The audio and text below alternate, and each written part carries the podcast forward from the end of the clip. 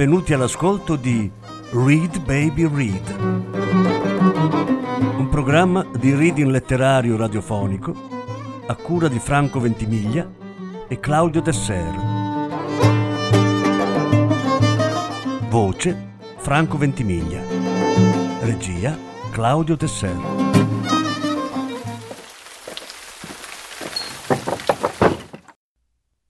Julio Cortasar il persecutore. Settima parte. E il brutto è che se continuo così, finirò con lo scrivere più su di me che su Johnny. Comincio a somigliare a un evangelista e la cosa non mi diverte per niente. Mentre tornavo a casa ho pensato, col cinismo necessario a recuperare la fiducia, che nel mio libro su Johnny Alludo appena di sfuggita, molto discretamente, al lato patologico della sua personalità. Non mi è sembrato necessario spiegare alla gente che Johnny crede di andare a spasso per campi pieni di urne, o che i quadri prendono vita quando li guarda. Fantasmi della marijuana, dopo tutto, che spariscono con la terapia di disintossicazione. Ma si direbbe che Johnny mi lascia impegno quei fantasmi. Me li infila in tasca come altrettanti fazzoletti, fin quando è ora di riprenderseli. E, e credo di essere l'unico che li sopporta, ci convive e li teme. E nessuno lo sa, nemmeno Johnny. Uno non può confessare a Johnny cose del genere, come le confesserebbe a un uomo davvero grande, al maestro al cui cospetto ci umiliamo in cambio di un consiglio. Che mondo è questo che mi tocca caricarmi addosso come un fardello? Che razza di evangelista sono? E Johnny non c'è la minima grandezza. L'ho saputo fin dal primo momento, da quando ho cominciato ad ammirarlo. Ed è un pezzo ormai che la cosa non mi sorprende più, anche se una volta questa mancanza di grandezza mi risultava sconcertante. Forse perché è una qualità che non si è disposti ad applicare al primo venuto e soprattutto ai jazzmen. Non so perché, non so perché, qualche volta ho creduto che in Johnny ci fosse una grandezza che lui sconfessa quotidianamente, o, o che sconfessiamo noi, e in realtà non è lo stesso. Perché, siamo onesti, in Johnny c'è come il fantasma di un altro Johnny, che avrebbe potuto esserci, e quest'altro Johnny è pieno di grandezza. Nel fantasma si osserva la mancanza di quella qualità che però evoca e contiene il negativo. Lo dico perché i tentativi che ha fatto Johnny di cambiare vita, dal suicidio fallito alla marijuana, sono quelli che ci si potevano aspettare da uno privo di grandezza come lui. Credo di ammirarlo ancora di più per questo perché è davvero lo scimpanzé che vuole imparare a leggere. Un poveraccio che sbatte la faccia contro il muro e non si convince e ricomincia da capo. Ah, ma se un giorno lo scimpanzé si mette a leggere, che catastrofe totale, che fuga scomposta, che si salvi chi può, io per primo. È terribile che un uomo senza alcuna grandezza si butti in quel modo contro il muro ci denuncia tutti con lo schianto delle sue ossa, si fa a pezzi con la prima frase della sua musica. I martiri, gli eroi, d'accordo, con loro si va sul sicuro. Ma Johnny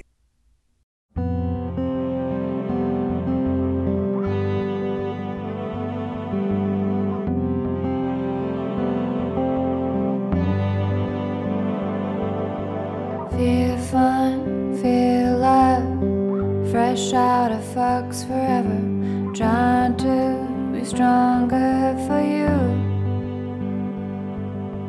Ice cream, ice queen, I dream in jeans and leather. Live stream, I'm sweet for you. Oh God, miss you on my lips.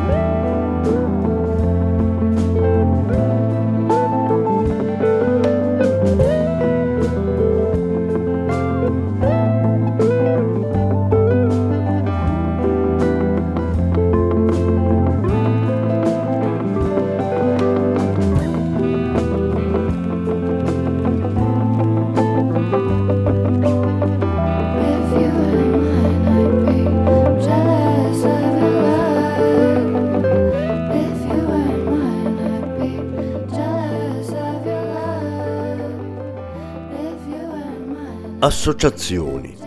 Non so dirlo meglio. È come una cognizione di quanto improvvisamente nella vita di un uomo si inneschino associazioni spaventose o stupidissime, senza che si sappia quale legge, diversa dalle leggi censite, stabilisce che a una certa telefonata eh, seguirà immediatamente l'arrivo di nostra sorella che abita in Alvernia, o, o che il latte andrà per aria, o che vedremo dal balcone la scena di un bambino travolto da un'auto, come nelle squadre di calcio o nei consigli di amministrazione.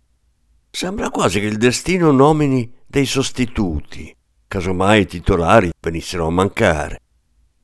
Stamattina, dunque, mentre ero ancora tutto contento nel sapere Johnny Carter in salute e soddisfatto, mi telefonano d'urgenza al giornale e, al telefono era Tica e la notizia era che a Chicago è appena morta Bee, la figlia minore di Lan e di Johnny e che naturalmente Johnny sembra impazzito e sarebbe bene che io andassi a dare una mano agli amici.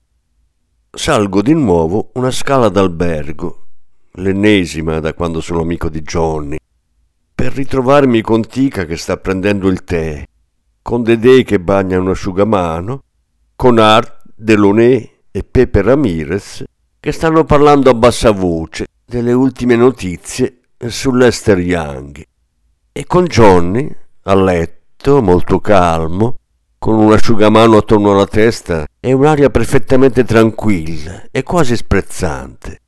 Mi sono affrettato a rimettermi in tasca la faccia di circostanza, limitandomi a stringere forte la mano di Johnny, ad accendere una sigaretta e ad aspettare.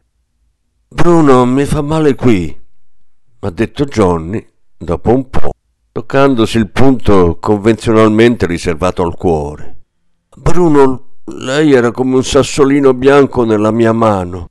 E io non sono altro che un povero cavallo giallo e nessuno, nessuno potrà asciugare le lacrime dai miei occhi.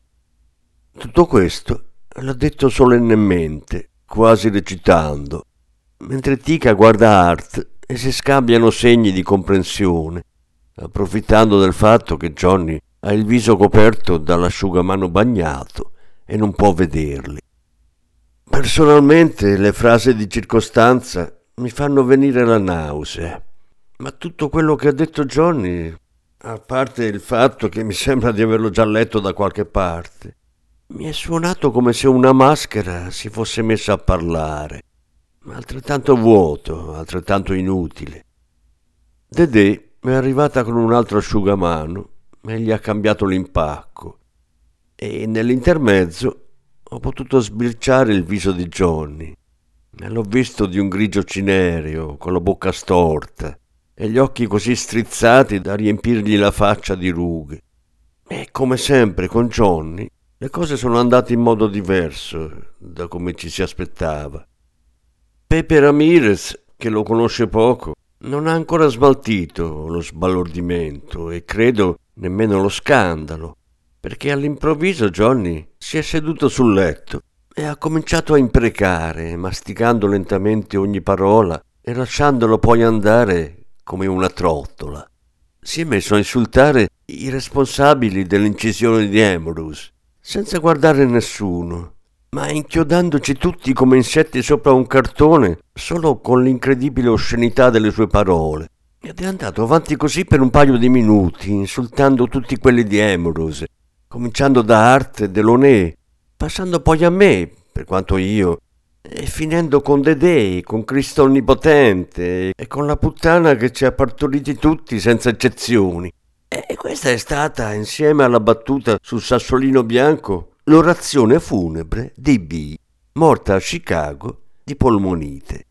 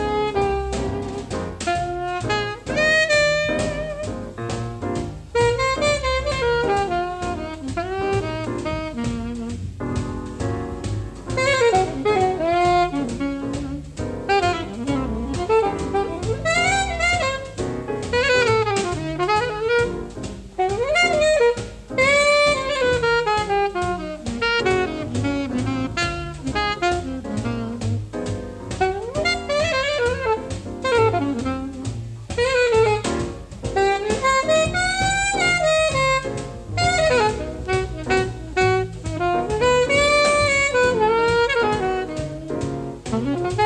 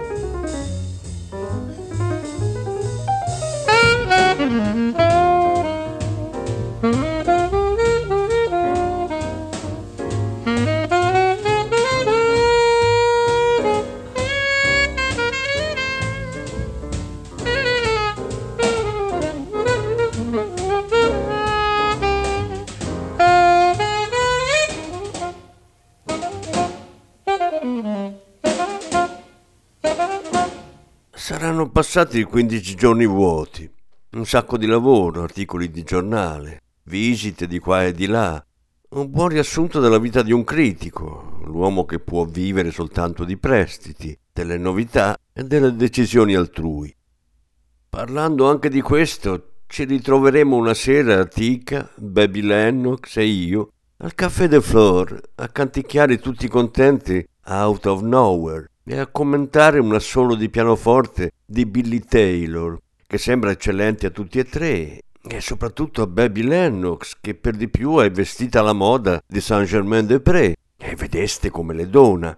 Baby vedrà comparire Johnny col rapimento dei suoi vent'anni, e Johnny la guarderà senza vederla e tirerà dritto, andando a sedersi da solo a un altro tavolino, completamente ubriaco o addormentato. Io sentirò la mano di Tica sul ginocchio. Lo vedi? Ha fumato di nuovo ieri sera o, o questo pomeriggio. Quella donna. Le ho risposto svogliatamente che Dedè è colpevole come tutte le altre. A cominciare da lei, che ha fumato con Johnny dozzine di volte e tornerà a farlo appena gliene verrà il ghiribizzo. Mi verrà una gran voglia di andarmene e di restarmene solo come sempre quando diventa impossibile avvicinarsi a Johnny, stare con lui e dalla sua parte. Lo vedrò scarabocchiare i disegnini col dito sul tavolo, fissare il cameriere che gli domanda che cosa vuole ordinare. E alla fine Johnny disegnerà per aria una specie di freccia e, e la sosterrà con entrambe le mani come se pesasse uno sproposito. E, e dagli altri tavoli la gente comincerà a ridacchiare con molta discrezione degna di clienti del floor. Tica allora dirà merda, si trasferirà al tavolo di Johnny e dopo aver ordinato qualcosa al cameriere si metterà a parlare all'orecchio di Johnny. Va da sé che Baby si affretterà a confidarmi i suoi più reconditi desideri, ma io le dirò distrattamente che stasera bisogna lasciare in pace Johnny e che le brave ragazze vanno a letto presto, possibilmente in compagnia di un critico di jazz.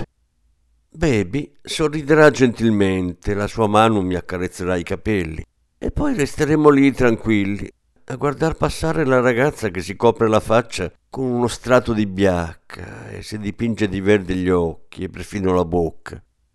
Baby dirà che non le sembra niente male e io le chiederò di cantare sottovoce uno di quei blues che la stanno rendendo famosa a Londra e a Stoccolma. E poi torneremo a Out of Nowhere, che stasera ci perseguita senza sosta, come un cane anch'esso coperto di biacca e di occhi verdi. Passeranno di lì due ragazzi del nuovo quintetto di Johnny e approfitterò per domandare come sono andate le cose oggi. Così verrò informato che Johnny è riuscito a stento a suonare, ma che quello che ha suonato valeva tutte le idee di un John Lewis messe insieme presumendo che quest'ultimo sia capace di avere qualche idea, perché, come ha detto uno dei ragazzi, l'unica cosa che ha sempre disponibile sono giusto le note per tappare un buco, che non è lo stesso. E io intanto mi domanderò fino a che punto potrà resistere Johnny e soprattutto il pubblico che crede in Johnny. I ragazzi non accetteranno una birra. Baby e io resteremo di nuovo soli e finirò per cedere alle sue domande e spiegarle. Baby merita in tutto e per tutto il suo soprannome. Perché Johnny è malato e finito, perché i ragazzi del quintetto sono sempre più stufi ogni giorno che passa, e perché la storia finirà per esplodere, proprio come è esplosa a San Francisco, a Baltimora, a New York, già una mezza dozzina di volte. Entreranno altri musicisti che suonano nel quartiere e alcuni andranno al tavolo di Johnny e lo saluteranno, ma lui li guarderà remoto, con una faccia spaventosamente idiota, gli occhi umidi e mansueti, la bocca incapace di trattenere la saliva che gli luccica sulle labbra. Sarà divertente osservare il duplice comportamento di Tika e di Baby. Tika che fa appello alle sue capacità di dominare gli uomini per allontanarli da Johnny, con una rapida spiegazione e un sorriso. Baby che mi sussurra in un orecchio la sua ammirazione per Johnny e quanto sarebbe bello portarlo in una casa di cura per farlo disintossicare. E, tutto questo semplicemente perché è in fregola e vorrebbe andare a letto con Johnny stasera stessa. Cosa peraltro vistosamente impossibile, il che mi rallegra non poco. Come mi succede da quando la conosco, io penserò a quanto sarebbe bello accarezzare le cosce di Baby e starò a un passo dal proporle di andare a bere qualcosa in un altro posto più tranquillo. Lei non vorrà, e in fondo neanch'io, perché quell'altro tavolo ci terrà legati e infelici. Finché all'improvviso, senza che niente lasci presagire quello che sta per succedere, vedremo Johnny alzarsi lentamente, guardarci e riconoscerci, venire verso di noi, o più precisamente verso di me, perché Baby non conta. E arrivato al tavolo, si piegherà leggermente e con grande naturalezza come uno che sta per prendere una patatina fritta dal piatto, e lo vedremo inginocchiarsi davanti a me. Con grande naturalezza si metterà in ginocchio e mi guarderà negli occhi, e io vedrò che sta piangendo, e senza bisogno di parole saprò che Johnny sta piangendo per la piccola B. La mia reazione è del tutto normale. Ho cercato di tirare su Johnny, di evitare che facesse una figura ridicola, e alla fine la figura ridicola l'ho fatta io, perché non c'è niente di più deplorevole di un uomo che si sforza di smuovere un altro uomo che sta bene lì dov'è, che si sente perfettamente a suo agio nella posizione che più gli pare e piace. Di conseguenza i clienti del Flore, che non si scompongono per le piccolezze, mi hanno guardato storto, anche se la maggior parte non sapeva che quel nero inginocchiato è Johnny Carter. Mi hanno guardato come la gente guarderebbe uno che arrampicato su un altare strattona Cristo per tirarlo giù dalla croce. Il primo a rimproverarmelo è stato Johnny. Limitandosi a piangere silenziosamente, ha alzato gli occhi e mi ha guardato. E tra questo e la palese disapprovazione dei clienti del caffè, non mi è rimasto altro da fare che rimettermi a sedere davanti a Johnny, sentendomi peggio di lui, col desiderio di trovarmi ovunque, tranne che su quella sedia e di fronte a Johnny inginocchiato. Il resto non è stato così brutto, anche se non so quanti secoli sono passati senza che nessuno si muovesse, senza che le lacrime smettessero di scorrere sul viso di Johnny, senza che i suoi occhi si staccassero dai miei, mentre cercavo di offrirgli una sigaretta e di accenderne un'altra per me, e facevo gesti d'intesa a Baby, che mi sembrava sul punto di scappare via di corsa o di scoppiare a sua volta in lacrime.